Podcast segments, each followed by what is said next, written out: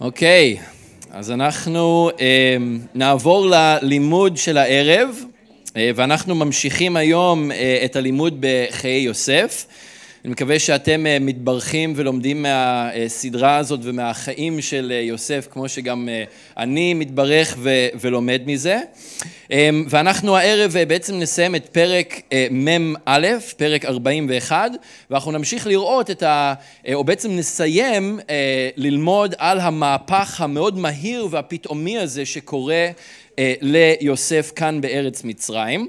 אה, אנחנו זוכרים שהוא נמצא במצרים כבר 13 שנים.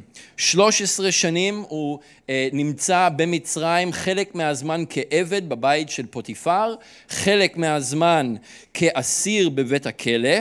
אנחנו זוכרים ששנתיים ארוכות עברו מאז ששני השרים, שר המשקים ושר האופים, היו איתו בכלא והוא פתר להם את החלומות. והוא ביקש משר המשקים, תזכור אותי כשפרעה משקם אותך ומחזיר אותך חזרה אה, לתפקיד שלך, אה, אבל מאז נדמה ששר המשקים שכח ממנו לחלוטין, ואמרנו הימים והחודשים והשנים עברו ואין אה, שום דבר. אבל אז, פתאום ביום אחד אה, בהיר יוסף מתעסק בענייניו בכלא ופתאום משום מקום מגיחים שומרי המלך, שומרי פרעה, נכנסים אה, אל תוך בית הכלא, הם לוקחים את יוסף, הם מגלחים אותו, הם מחליפים את הבגדים שלו והם, כתוב, מריצים אותו אה, לפרעה. לא רק הולכים איתו, הם מריצים אותו לפרעה מהר מהר.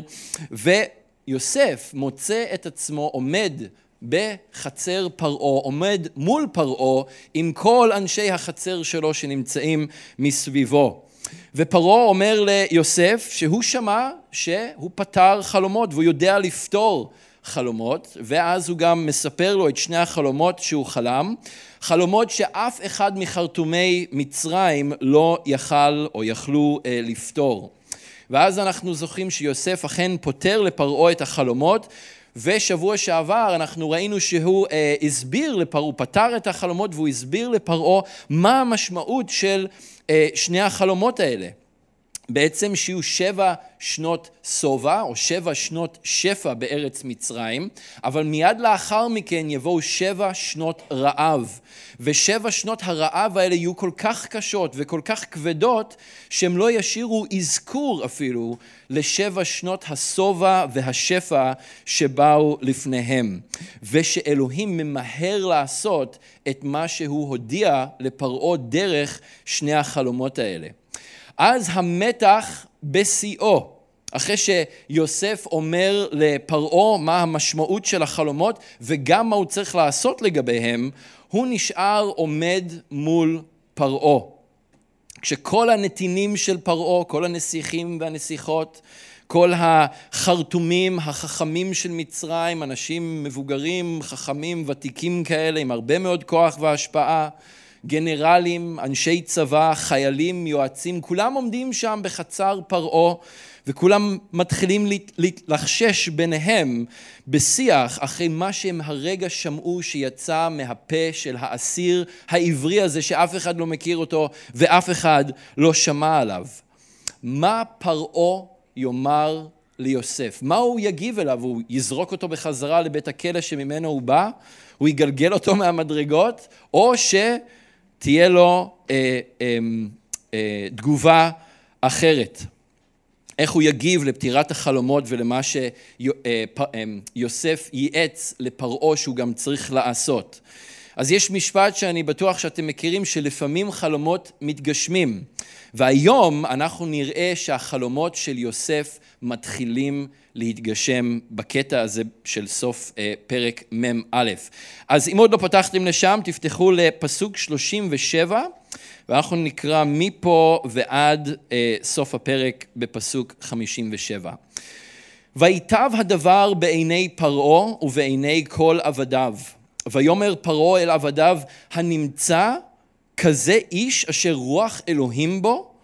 ויאמר פרעה אל יוסף, אחרי הודיע אלוהים אותך את כל זאת, אין נבון וחכם כמוך. אתה תהיה על ביתי, ועל פיך יישק כל עמי. רק הכיסא אגדל ממך. ויאמר פרעה אל יוסף ראה נתתי אותך על כל ארץ מצרים. ויסר פרעה את טבעתו מעל ידו ויתן אותה על יד יוסף וילבש אותו בגדי שש וישים רב, אה, רביד זהב על צווארו וירכב אותו במרכבת המשנה אשר לו ויקראו לפניו אברך ונתון אותו על כל ארץ מצרים. ויאמר פרעה אל יוסף, אני פרעה, ובלעדיך לא ירים איש את ידו ואת רגלו בכל ארץ מצרים. ויקרא פרעה שם יוסף צפנת פענח, ויתן לו את אסנת בוט פתי פרע, אה, כהן און לאישה, ויצא יוסף על ארץ מצרים.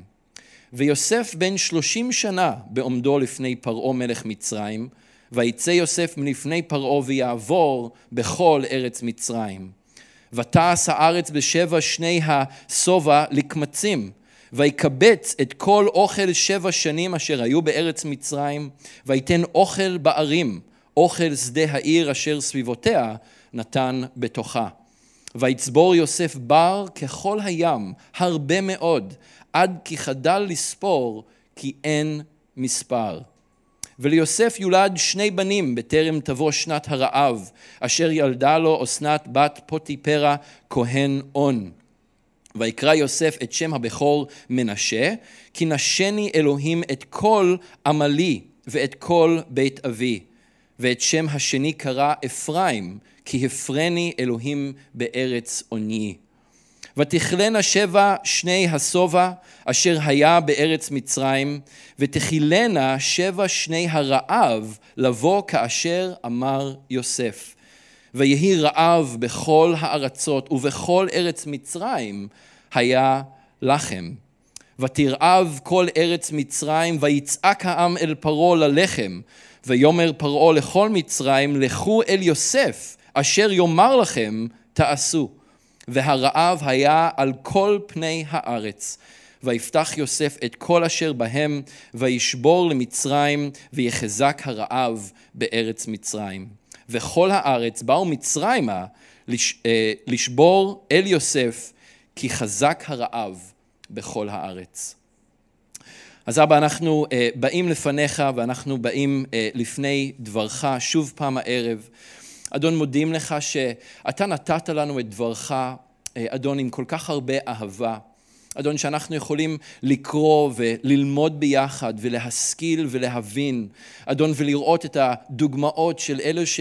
אלו שהלכו לפנינו, גיבורי האמונה שהלכו לפנינו.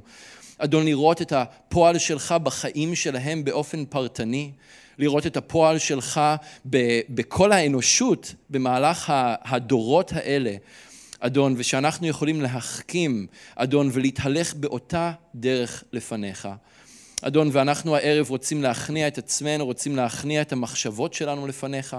אדון, אנחנו רוצים לבוא אה, רכים, אדון, וקשובים אליך ולדברך. אדון, ולבקש שבזמן הזה אתה תדבר אל כל אחד ואחת מאיתנו את מה שאתה, אדון, רוצה לומר לנו. אדון, תן לנו עיניים לראות, תן לנו אוזניים כדי לשמוע, תן לנו, אדון, לב רך שמוכן ויכול לקבל את מה שאתה, דרך דברך, דרך רוח קודשך, אה, רוצה לדבר ולומר אלינו הערב, גם כיחידים, אדון, וגם כקהילה. אנחנו נותנים לך את הזמן הזה בשם ישוע. אמן.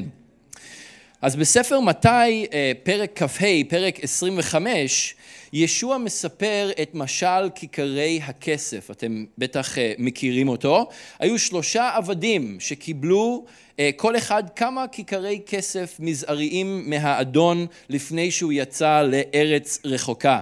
אחד קיבל חמש, אחד קיבל שניים, ואחד קיבל, האחרון קיבל אחד.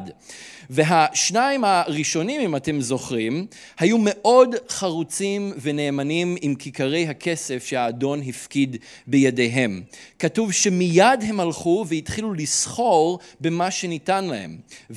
וכשהאדון חזר, הם הצליחו להכפיל את כיכרי הכסף שהם קיבלו. זה שקיבל חמש החזיר עשר, זה שקיבל שניים החזיר ארבע. כל אחד הכפיל את מה שהוא קיבל. ומה האדון אמר להם? יש את האחרון, לא נדבר עליו היום, אבל מה האדון אמר לשניים האלה שהיו נאמנים וחרוצים, שמיד הלכו וסחרו והחזירו פי שתיים לאדון שלהם? הוא אמר להם, יפה, לכל אחד מהם בנפרד, יפה, עבד טוב ונאמן. היית נאמן במעט, אפקיד אותך על הרבה. בוא אל שמחת אדונך. לאורך 13 השנים האחרונות במצרים, יוסף היה מופקד על כמה כיכרי כסף בודדים. אולי תגידו שהוא היה מופקד על, על חצי כיכר כסף, ואולי אפילו לא זה. קודם זה היה בבית של פוטיפר, אחר כך זה היה בבית הכלא, אבל לא משנה איפה יוסף היה מופקד, או מה, מה ניתן לו, על מה הוא היה אמון, הוא היה חרוץ והוא היה נאמן לחלוטין בכל מה שניתן לו. עד שגם בבית של פוטיפר וגם בבית הכלא, בסופו של דבר, בכל אחד מהאירועים הקטנים האלה או מהמקומות הקטנים האלה, גם שם הוא הופקד על יותר או הופקד על הרבה. גם כאן, בקטע שלנו הערב, כשיוסף עומד מול פרעה, מלך מצרים, האיש הכי חזק בכל העולם, או בכל האזור בתקופה אה, ההיא, יוסף גם כן נאמן במה שהופקד בידיו. הוא פותר לפרעה את החלומות, ולא רק שהוא פותר לו את החלומות, אלא שהוא גם מייעץ לפרעה מה לעשות ואיך להתמודד עם המשבר הזה שעומד להגיע. ואומר לו מה לעשות בעניין. בפסוק 37 אנחנו רואים שהתגובה של פרעה היא שדבריו של יוסף היטיבו איתו, ולא רק איתו אלא גם עם כל עבדיו. כל אותם עשרות אם לא מאות אנשים שעמדו שם ביחד עם פרעה, ששירתו אותו, שהוא חלק מחצר המלך, אתם יודעים איך הדברים היו עובדים אז, המלך היה נמצא שם, אבל היו, לו עוד עשרות אם לא מאות אנשים שהיו שם כדי לייעץ לו, לבדר אותו, להאכיל אותו, להשקות אותו, וכל הדברים האלה, אה, הדברים של יוסף מוצאים חן גם בעיני כל עבדיו. היה שקט בחצר של פרעה, וכולם חיכו למוצא פיו של פרעה, מה הוא יאמר ליוסף. ואני בטוח שגם יוסף חיכה שם וחיכה, וחיכה לשמוע, אה, עמד שם וחיכה לשמוע מה פרעה יענה לו, מה פרעה הולך להגיד לו בחזרה. ואז פרעה מכריז בקול רם, פסוק, אה, פסוקים 38, 39, הנמצא כזה איש אשר רוח אלוהים בו, ומוסיף אחרי, הודיע אלוהים אותך את כל זאת, אין נבון וחכם כמוך. למרות שפרעה וכל עבדיו ידעו היטב, כנראה עכשיו כבר, שמדובר באסיר עברי, בעבד ואסיר עברי שאף אחד מהם לא שמע עליו ולא הכיר אותו קודם לכן. לפרעה היה ברור מהשיחה הקצרה הזו עם יוסף שם בחצר שלו באותו יום, שיש משהו ששונה ביוסף. שיש משהו שהוא אחרת ביוסף מאשר כל האחרים, שיש בו רוח אחרת, ויש בו תבונה וחוכמה שלא נראתה אפילו בכל חרטומי מצרים.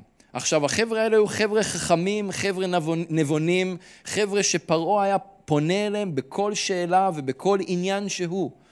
וכאן הוא רואה שיש בו חוכמה ותבונה ורוח אחרת שלא הייתה אפילו בכל חרטומי מצרים הוותיקים. לאורך השנים ובסביבה אלילית ופגנית לחלוטין, יוסף הקפיד להזכיר את אלוהים בכל מצב ומצב. עכשיו, 13 השנים האלה מוזכרים לנו רק בכמה פסוקים יחסית בודדים, כן? זה הרבה מאוד זמן. אבל מהנקודות האלה, מהסיפורים שאנחנו מקבלים, אנחנו רואים את ההצצות האלה לתוך יוסף, ואנחנו רואים מה הוא עשה. אנחנו רואים שעם אשת פוטיפר, הוא אמר, חלילה שאני אחטא לאלוהים. אז גם שם, במצב הזה עם אה, אשת פוטיפר, הוא מזכיר את אלוהים. עם שני השרים בכלא, הוא אומר, לאלוהים פתרונים. גם שם איתם הוא מזכיר את אלוהים.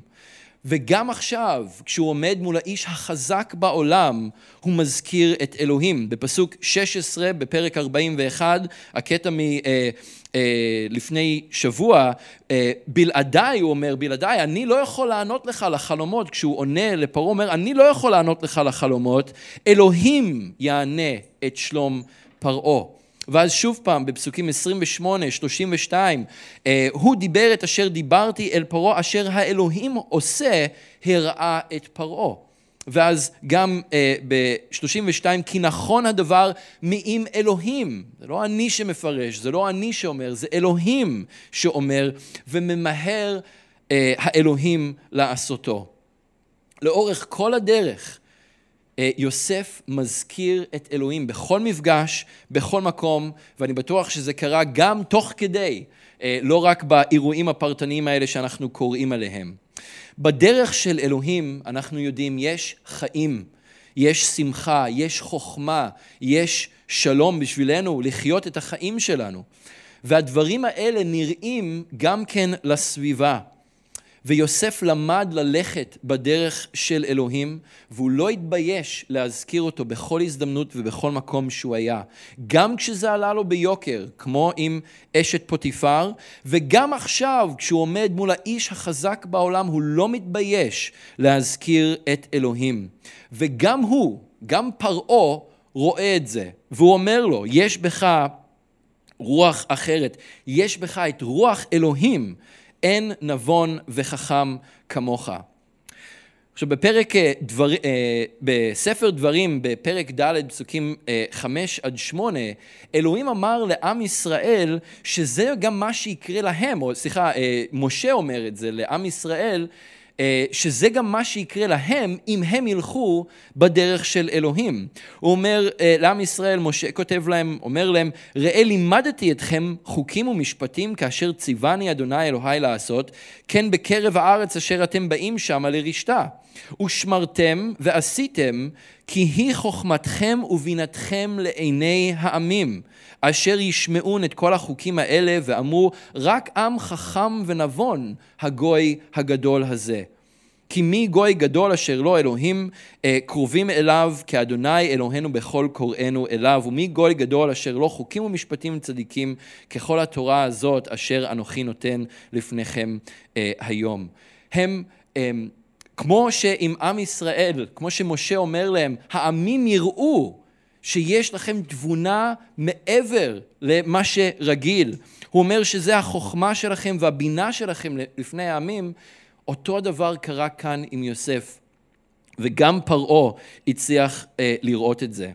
עכשיו, כנראה שאני ואתם, אנחנו לא ניקרא לפרש, לעמוד לפני מלכים אה, ולפרש להם את החלומות, אבל האנשים שסובבים אותנו אמורים לראות את אלוהים משתקף בנו. הם אמורים לראות את רוח אלוהים בנו. הם אמורים לראות שיש משהו אחר שמשתקף בנו, בהתנהגות שלנו, במילים שלנו, בהחלטות שלנו, בחוכמה שלנו, שהיא לא, שלנו היא לא ארצית, אלא היא באה מלמעלה. אז זאת שאלה לשאול את עצמנו, כל אחד מאיתנו היום, האם האנשים שסובבים אתכם, אותנו, מאמינים ולא מאמינים כאחד? בני ובנות הזוג אה, שלכם, הילדים, האחים, קרובי המשפחה שלכם, שותפים לעבודה, חברי הקהילה כאן בקרבנו. האם הם רואים אתכם כמישהו שרוח אלוהים נמצא בו? האם הם רואים שיש בכם רוח אחרת? האם הם רואים אה, שאתם מלאים בחוכמה ותבונה מלמעלה? ואני חושב שזאת צריכה להיות השאיפה של כולנו, שרוח אלוהים יימצא בנו, אבל לא רק שהוא יימצא בנו, כי אני מאמין שהוא כן נמצא בכולנו, אבל גם שהוא ייראה אה, בנו, אה, וייראה דרכנו עם כל אה, אדם שיעמוד מולנו. המסקנה של פרעה כשהוא רואה ושומע את הדברים האלה היא ברורה, שאין מישהו שהוא יותר מתאים לתפקיד שיוסף הציע ואמר שצריך מאשר יוסף בעצמו. יוסף שדבק באלוהים והיה נאמן במעט במהלך כל השנים האלה, גם בבית פוטיפר, גם בבית הסוהר, עכשיו הוא יופקד על הרבה. זה שהיה נאמן במעט, עכשיו יופקד על הרבה. זה שהשפיל את עצמו תחת יד האלוהים החזקה, עכשיו זוכה לכך שאלוהים מרומם אותו בעיתו. כפי ששאול, אה, אה, כפי שכיפה גם כן כתב באיגרת הראשונה שלו, פרק ה', פסוקים 6 עד 7.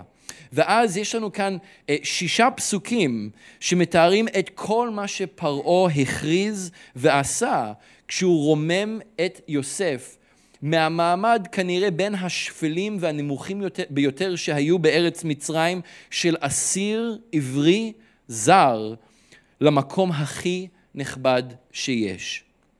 קודם כל, אנחנו רואים שהוא מכריז את המעמד של יוסף, להיות מעל כולם ולהיות מעל הכל בארץ מצרים. הכל מלבד פרעה בעצמו. אתה תהיה על ביתי ועל פיך אישה כל עמי, רק הכיסא אגדל ממך. נתתי אותך על כל ארץ מצרים, בפסוקים 40 ו-41. אז פרעה בעצם ממנה את יוסף להיות הסגן שלו. להיות יד ימינו, להיות המספר שתיים שלו בארץ מצרים. והוא זה, יוסף הוא זה שהולך להיות אחראי על כל מה שקורה בממלכה. ממש גם בדומה למה שקרה בבית פוטיפר ובבית הכלא.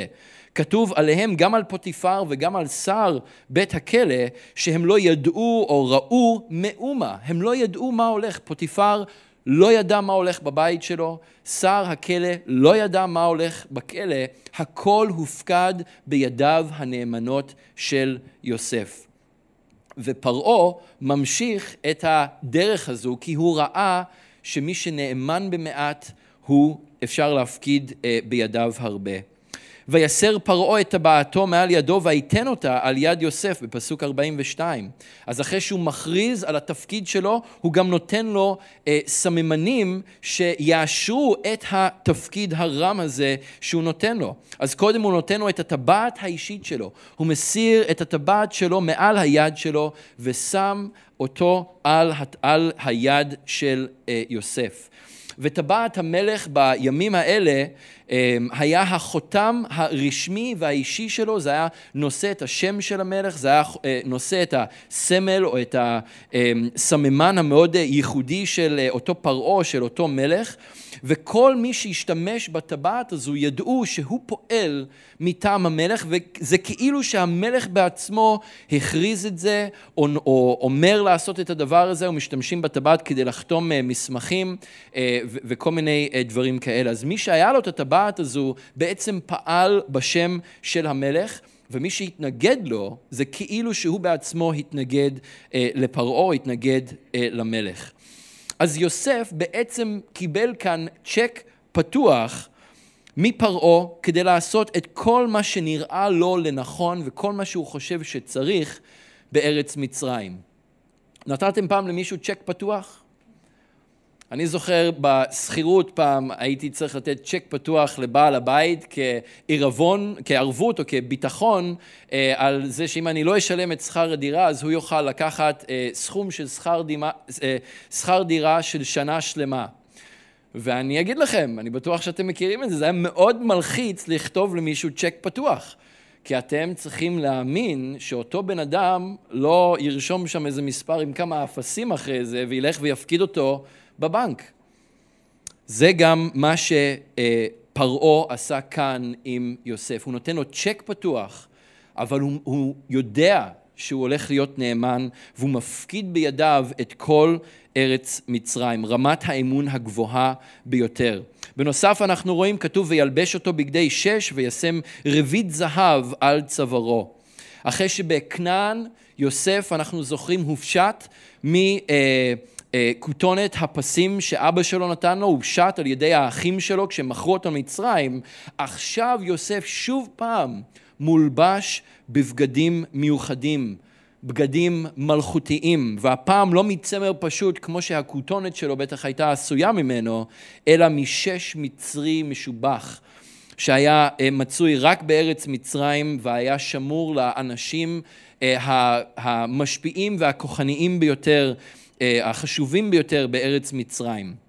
והוא גם מעניק לו שרשרת זהב שבעצם חתמה את החזות אה, שהתאימה למעמד ולתפקיד הרם שיוסף זה עתה קיבל. כתוב לנו ב-43, וירכב אותו במרכבת המשנה אשר לו, ויקראו לפניו אברך ונתון אותו על כל ארץ מצרים. עכשיו, אני לא יודע אם אתם עוקבים אחרי המשפחה המלכותית באנגליה, אה, אני ניו זילנדי, אז ככה איפשהו אה, בשושלת שלי יש את, אה, את אנגליה, אז אני קצת עוקב. בחודש הבא יש את טקס ההמלכה הרשמי של המלך צ'ארלס. ואם יצא לכם לראות איזשהו טקס של משפחת המלוכה באנגליה, אז אתם יודעים שיש להם כרכרה מלכותית מאוד מפוארת וגדולה שמכוסה בזהב מבפנים ומבחוץ, זה מאוד מרשים, אבל מוציאים את זה רק בשביל אה, או המלך או יורש העצר, ורק באירועים מאוד מיוחדים, וזה, אה, את זה אנחנו נראה כנראה בחודש הבא באנגליה שמה, אה, אבל זה מה ש... פרעה עושה כאן ליוסף, הוא לוקח את המרכבה השנייה שלו, לא את המרכבה שלו, אבל מרכבה שבטוח הייתה מאוד מפוארת ומאוד מרשימה, מלאה בזהב ובכל מיני עיטורים למיניהם, והוא מרכיב את יוסף בכל מצרים, והולכים לפניו וקוראים לפניו אברך, כלומר תקראו ברך, תיקחו ברך לפני יוסף, וכל ארץ מצרים קוראים ברך לפניו. ממש כמו בחלום שהוא חלם 13 שנים קודם לכם. זה, גם זה, גם הלבוש המלכותי מאוד מזכירים לנו את מה שאחשורוש עשה למרדכי עם המן, הוא הלביש אותו בבגדי מלכות, הוא שם אותו על הסוס המלכותי והרכיב אותו ברחבי שושן הבירה. אה, כשקראו לפניו כך יעשה לאיש אשר המלך חפץ בעיקרו, אז זה ממש לתת כבוד בכל הארץ ובכל אה, האזור. אני חושב שמה שפרעה עשה ליוסף היה עוד יותר ממה שנעשה להמן, אה, למרדכי עם המן בהקשר הזה. בפסוק 44 פרעה ממשיך עם כל הדברים האלה, הוא אומר ומכריז בלעדיך לא ירים איש את ידו ואת רגלו בכל ארץ מצרים. למעשה מלבד זה שיוסף הופך להיות מספר שתיים ורק פרעה נמצא מעליו, אף אחד לא יוכל לנקוף אצבע, לא להרים יד ולא להרים רגל, לא לעשות שום פעולה בארץ מצרים מבלי שזה אה, יאושר ויפוקח על ידי יוסף. יוסף הופך להיות זה שאחראי על כל מה שזז ועל כל מה שקורה בממלכה. ויקרא פרעה שם יוסף אה, צפנת פענח.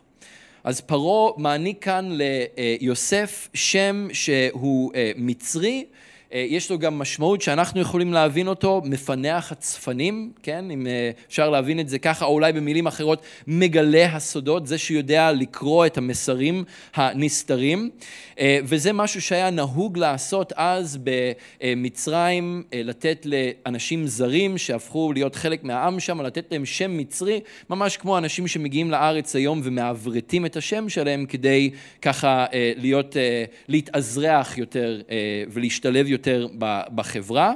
אז פרעה נותן לו את השם הזה צפנת פענח מגלה הסודות, וגם הוא נותן לו את אסנת בת פוטיפרה כהן און לאישה.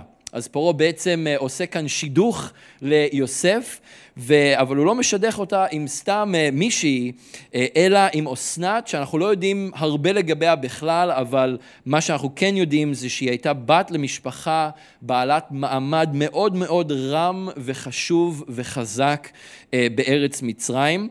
כהני און היו בין, המשפחות, בין משפחות הכהנים החשובות והדומיננטיות המשפיעות, העשירות, החזקות ביותר בכל אה, ארץ מצרים. אז פרעה נותן לו גם אישה שבאה ממשפחה מאוד מוערכת וחזקה ומשפיענית. אה, כדי לעזור ולחזק את המעמד שלו אה, בתפקיד החדש ובמעמד החדש שהוא קיבל. אלברט איינשטיין אמר משפט מאוד מעניין, אל תשאף להיות אדם מצליח, אלא אדם בעל ערך. אל תשאף להיות אדם מצליח, אלא אדם בעל ערך. יוסף לא שאף להיות אדם מצליח.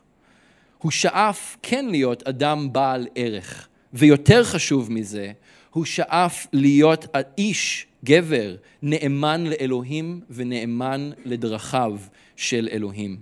ומתוך הנאמנות שלו לאלוהים, מתוך הרצון שלו להיות בעל ערך גם, באה עליו הברכה האדירה הזאת, בגלל הנאמנות שלו, בגלל הדבקות שלו לאלוהים ולדברו ולדרכו.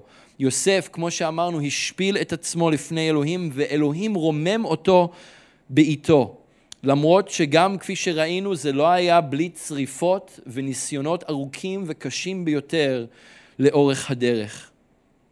עכשיו לא מעט פעמים הצלחה, כוח, מעמד, גם אם זה בדברים אולי קטנים יחסית, יכולים לגרום לאנשים להיות רפוסים ולשנות את הגישה שלהם, לשנות את אה, דרך הפעולה שלהם.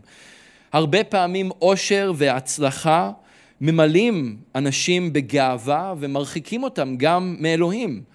המחשבות שמקוננות בלב זה דברים כמו, אה, זה אני עשיתי את זה, זה אני השגתי את זה, אני בניתי את זה, אני הצלחתי בזה. ואלה המחשבות שמקוננות בלב הרבה פעמים, זה גם המילים שנאמרות בפרהסיה, באופן פתוח, בציבור הרבה מאוד פעמים, כי זה מה שנמצא בלב. ואלוהים הזהיר את בני ישראל בדיוק מזה לפני שהם נכנסו לארץ אה, ישראל בדברים פרק ח' פסוקים 17 עד 18 ואמרת בלבבך, שימו לב הוא מדבר על הלב, ואמרת בלבבך הוא מתייחס כשאתם נכנסים ויש לכם בתים וגפנים ושדות ויש לכם את כל השפע הזה הוא אומר ואמרת בלבבך כוחי ועוצם ידי עשה לי את החיל הזה הוא אומר, תיזהרו, שאתם לא תגידו דבר כזה, שאתם הצלחתם, או שאתם עשיתם לעצמכם את החיל, את הכוח, את הממון, את הכסף, את ההצלחה האלה. וזכרת את אדוני אלוהיך כי הוא הנותן לך כוח לעשות חיל. למרות הכוח והאושר והמעמד וההצלחה, ממש בין, אומרים בין לילה, שבן אדם משתנים לו החיים, אצל יוסף זה אפילו לא היה בן לילה, זה היה בן רגע. תוך שעה, אולי אפילו פחות, הוא עבר מלהיות אסיר בכלא המצרי לאדם השני הכי חזק בעולם כולו. ולמרות השינוי הכל כך מהיר הזה, למרות הכוח, ההצלחה, העושר, יוסף לא שכח את אלוהיו. הוא לא שכח שהוא, אלוהים, המקור של כל הברכות שלו. הוא לא שכח את הדרך שהוא עבר, הדרך שעיצבה אותו להיות הגבר שהוא הפך להיות. כשהוא היה נער, אנחנו זוכרים מתחילת הסדרה ומתחילת אה, אה, פרק ל"ז, הוא היה נער עם חזה קצת נפוח. הוא התהלל, הוא התגאה בחלומות שהיו לו, הוא התהלל והתגאה בכותונת הפסים שאבא שלו נתן לו ובמעמד המיוחד שהיה לו במשפחה.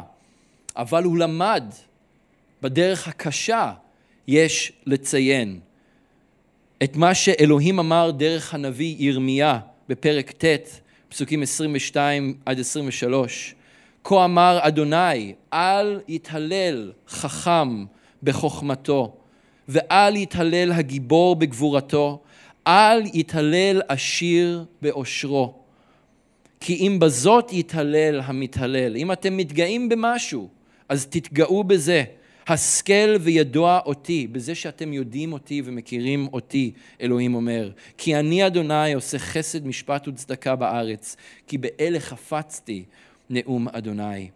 ואנחנו רואים שיוסף המשיך להיות עניו, והוא המשיך להתהלך עם אלוהים ביראה, גם אחרי המהפך האדיר הזה שהיה לו. כי מי שנאמן במעט, כנראה שאפשר לסמוך עליו שהוא יהיה נאמן גם בהרבה. יוסף לא נח על זרי הדפנה, הוא לא הפך את אורו פתאום, הוא לא נהיה רפוס ועצל מהכוח ומהאושר שהוא קיבל, אלא הוא נשאר בדיוק אותו יוסף כפי שהוא היה קודם לכן, חרוץ, נאמן, פועל במצוינות ובתבונה. אנחנו לא רואים שיוסף אמר, טוב, עברתי 13 שנים די קשות, אני אקח לי איזה שנת שבתון ואני אהנה לי מהפינוקים כאן בארץ מצרים. זה לא מה שיוסף עשה. אנחנו רואים שבגיל 30 כתוב שהוא יצא מלפני פרעה ויעבור בכל ארץ מצרים. וזאת ארץ די גדולה לעבור בה, אם אתם מכירים קצת את הגיאוגרפיה. הוא עבר בכל ארץ מצרים. למה? כי הוא התחיל לעבוד. הוא לא בזבז רגע, הוא מיד יצא והתחיל לעבוד. ותשימו לב בפסוקים האלה, 46, 7, 8 ו-9, לפעלים, איך שמתוארת העשייה של יוסף בזמן הזה. הוא, הוא עבר בכל ארץ מצרים, כתוב לנו שהוא קיבץ אוכל מכל הארץ, הוא נתן או הוא שם את האוכל בערים שהשדות היו מסביב, כלומר כל עיר היו מסביב המון המון שדות של חיטה, הוא היה לוקח את החלק מהחיטה ומהתבואה מאותם שדות ואוגר אותם בעיר המרכזית של אותו אה, אזור, והוא צבר, עם הזמן הוא צבר כמות כל כך גדולה של חיטה עד שהם כבר הפסיקו לספור, כי לא היה להם מספר בשיטת מתמטיקה המצרית שלהם, לא היה להם מספר כדי לתאר את כמות התבואה שהם הצליחו, שיוסף הצליח לאגור במהלך אה, התקופה הזו. אז אנחנו רואים שיוסף נשאר אותו יוסף כפי שהוא היה מקודם, חרוץ, נאמן, עושה את תפקידו בצורה מצוינת ומושלמת, לא מבזבז רגע. לא יוצא לפנסיה, לא לוקח שבתון, לא לוקח חופשה, מיד מתחיל לעבוד ועושה את הכל בצורה מופלאה. אנחנו רואים את זה, ש, אה, את האופי הזה שממשיך בחיים של יוסף גם אה, דרך הבנים שלו שנולדים, שני הבנים שלו שנולדים, שניהם במהלך שבע שנות השובע, אה, מנשה ואפרים.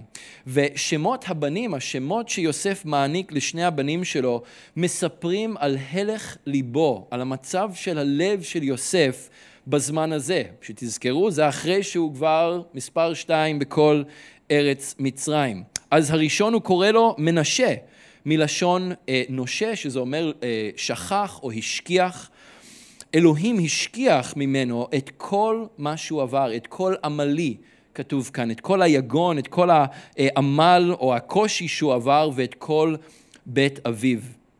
עכשיו רק חשוב לומר שזה לא שיוסף שכח מהמשפחה שלו, אלא שהוא שכח מהעמל, מהקושי שהיה קשור בבית של אבא שלו, כלומר ממה שהאחים שלו עשו לו. זה מה שיוסף אה, שכח ממנו.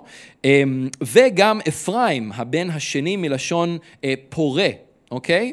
אה, כי כתוב שאלוהים אה, הצליח והפרע אותו בארץ מצרים, ותשימו לב שכתוב שזה עדיין מהווה בשביל יוסף או עדיין אה, יוסף קורא לזה ארץ עוני, כלומר הארץ, המקום שבו אני מתענה בו, אני עובר בו עינוי כלשהו. ואני חושב שזה אה, רמיזה לכך, זה לא כתוב שחור על גבי לבן, אבל שיוסף גם עם התפקיד וגם עם כל מה שקרה, הוא עדיין הרגיש שזה לא בדיוק המקום שלו. ואם זה היה תלוי בו, הוא היה רוצה לחזור לכנען ולמשפחה שלו. אבל יוסף גם ידע שאלוהים הביא אותו לשם בשביל מטרה ובשביל אה, ייעוד מאוד מאוד אה, ספציפי. אה, ו- ואנחנו נראה את זה גם uh, בהמשך הסיפור, שהוא באמת משתוקק עוד פעם להתאחד עם המשפחה שלו uh, uh, ועם האחים שלו, ובמיוחד עם, uh, עם אבא שלו ועם אחיו uh, הקטן. מה שמשותף לשני השמות שיוסף מעניק לבנים שלו, זה אלוהים. עוד פעם, אלוהים השכיח ממנו את כל עמלו. אלוהים הצליח והפרע אותו בארץ מצרים. לא הוא עצמו, אלוהים הוא זה שעשה את הדברים האלה. גם עכשיו, כשיוסף חזק, מצליח, יש לו את כל מה שהוא צריך, אלוהים במרכז, אלוהים במרכז של השמות של שני הבנים שלו. אמ, הוא היה, אלוהים היה במרכז של חייו של יוסף כשהוא היה עבד וכשהוא היה אסיר בכלא, וגם עכשיו הוא עדיין המרכז של חייו של יוסף, כשהוא האיש, האדם השני הכי חזק בעולם. שאול כתב לפיליפים בפרק ד' אה, פסוקים 11 עד 14, למדתי להסתפק במה שיש לי בכל מצב. יודע אני לעמוד בעוני ויודע אני לעמוד בשפע. בכל דבר ובכל הנסיבות מורגל אני, גם לשובע וגם לרעב, גם לשפע, גם למחסור. הכל אני יכול בעזרתו של הנותן בי כוח. ואני חושב שאומנם שאול כתב את הדברים האלה כמה אלפי שנים אחר כך, אבל גם יוסף בתקופה הזו, הוא ידע גם לעמוד בשתי הקצוות האלה. הוא ידע לעמוד בשובע והוא ידע לעבוד, לעמוד ברעב, הוא ידע לעמוד בשפע ובמחסור, הוא ידע לעמוד בעוני והוא ידע לעמוד באושר. ובסוף שבע שנות השפע, כשהתחילו אה, שבע שנות הבצורת, בדיוק כפי שיוסף אמר שיקרה, הבצורת הייתה קשה מאוד, פסוקים 53 ו-54, וגם כאן אנחנו רואים שיוסף לא אומר, טוב, אני, יש לי את התבואה שלי, אני דואג לעצמי, למשפחה שלי. פרעה, עשיתי את תפקידי, אתה יכול להמשיך מכאן הלאה, אני יוצא לגמלאות. גם בזמן הזה של שבע שנות הסוב, אה, הרעב, יוסף ממשיך לנהל את מצרים בנאמנות, בחוכמה, בתבונה, במצוינות. עד כדי כך שפרעה, כשבאים ומתלוננים לפרעה ואומרים לפרעה, תן לנו לחם, מה פרעה אומר? לכו אל יוסף, אשר יאמר לכם תעשו. וכל מצרים באים אליו ובעצם נתונים לחסד, לחסדיו של יוסף, כדי לתת להם לאכול וכדי לאפשר להם להמשיך אה, ולחיות. אז סוף פרק מ"א, סוף הפרק הזה, בהחלט מהווה שיא בסיפור של יוסף עד עכשיו. יש כמה שיאים בסיפור של יוסף לאורך הדרך. השיא המרכזי של סיפור חיי יוסף, ואולי של ספר בראשית כולו, זה כמובן במפגש עם האחים, כשיוסף חושף את הזהות האמיתית שלו בפני אה, האחים, אנחנו עוד נגיע לזה, אבל אנחנו כבר כאן רואים שהחלומות של יוסף התחילו להתגשם. לפעמים חלומות מתגשמים. ובשביל יוסף זה בדיוק מה שקרה. אבל עוד לא באופן מלא. כל ארץ מצרים קרעה ברך לפניו. ועכשיו גם כל עמי האזור באים לרכוש חיטה במצרים, כמו שאנחנו קוראים בפסוק 57, והם גם נתונים לחסדיו של יוסף. וסביר מאוד להניח שכשהם באו כדי לקנות חיטה במצרים, הם היו צריכים לבוא ולקרוע ברך לפני מי שמנהל את העניינים, שזה יוסף. ואנחנו רואים כאן שפרק אחד בחיי יוסף מסתיימים, אבל עכשיו נפתח גם פרק חדש שבו יוסף יפגוש את האחים שלו, וכבר בפעם הבאה אנחנו נראה שהחלומות של יוסף מתגשמים באופן מלא. למה? כי כשהאחים שלו באים כדי לקנות אה, מזון במצרים, מה הם עושים? הם משתחווים לפניו. אז כל ארץ מצרים וכל העמים מסביב משתחווים ליוסף, ותכף החלומות שלו יתגשמו באופן מלא. אבל יוסף גם יצטרך להתמודד עם פצעי העבר ועם כל מה שהאחים שלו מביאים איתם אה, חזרה לסיפור כשהם מגיעים. יוסף עבר אה, כור צריפה וניסיון קשים מאוד במשך הרבה מאוד שנים, במשך 13 שנים, אבל בדרך הוא התעצב והוא התגלה כאיש שנאמן במעט. הוא נאמן מאוד במעט שהופקד בידיים שלו. ובידי איש כזה אפשר להפקיד הרבה. יוסף למד לעמוד גם במחסור וגם בשפע, גם בעוני וגם באושר, גם כאסיר אנונימי שאף אחד לא מכיר אותו ויודע על קיומו, והוא ידע גם לעמוד בתור המושל של ארץ מצרים, הבן אדם השני הכי חזק באזור, בעולם אז. יוסף היה מלא בחוכמת אלוהים ורוח אלוהים נראתה בו, ואני חושב שזאת דוגמה ביוסף שאנחנו כולנו יכולים ללמוד ממנו ולשאוף אליו. בין אם אה, אנחנו, אתם, בין אם, לא משנה, מי מאיתנו מופקדים על מעט או על הרבה, כל אחד לפי הנסיבות שלו, יכול להיות שהרבה זה, זה אומר איזשהו קידום בעבודה, יכול להיות שפתאום להיות מופקד על הרבה זה אומר שעוד אה, ילד נכנס לכם למשפחה, יכול להיות שזה אומר עוד אחריות שקיבלתם באיזשהו אה, תפקיד. מה שמעט והרבה אומר לכם, אנחנו נקראים להיות נאמנים במעט, ואנחנו נקראים להיות נאמנים עם הרבה. כל אחד לפי הנסיבות שלו. ושאנחנו נדע לעמוד, לעמוד נאמנים לפני אלוהים, לפני בני אדם, גם במחסור וגם בשפע, גם כשקשה לנו, גם כשקל לנו, ולהיות נאמנים באמת בדברים שמופקדים בידיים שלנו, ככה שרוח אלוהים תיראה בנו. אני לא יודע מה איתכם, אבל אני רוצה שכשאנשים מסתכלים עליי, יגידו, זה איש שרוח אלוהים נמצא בו, זה מישהו שהוא שונה, זה מישהו שיש בו חוכמה ותבונה שהם לא רגילים. לא שאני חכם או שאני נבון בעצמי, אלא שהכל הכבוד אה, הולך אה, לאלוהים אה, ושהוא נראה בחיים שלי, ואני חושב שזה משהו שכולנו יכולים לשאוף אליו גם כן, אמן? אז בואו נתפלל. אבא, אנחנו אה, מודים לך על הקטע הכל כך מיוחד הזה בחיי יוסף.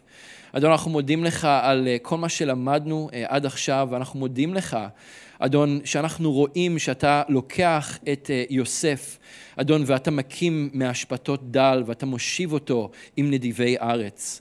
אדון, אנחנו מודים לך שאתה עושה את הדברים המופלאים האלה, אדון, כי ככה אתה פועל. אדון, מפי עוללים ויונקים ייסדת עוז.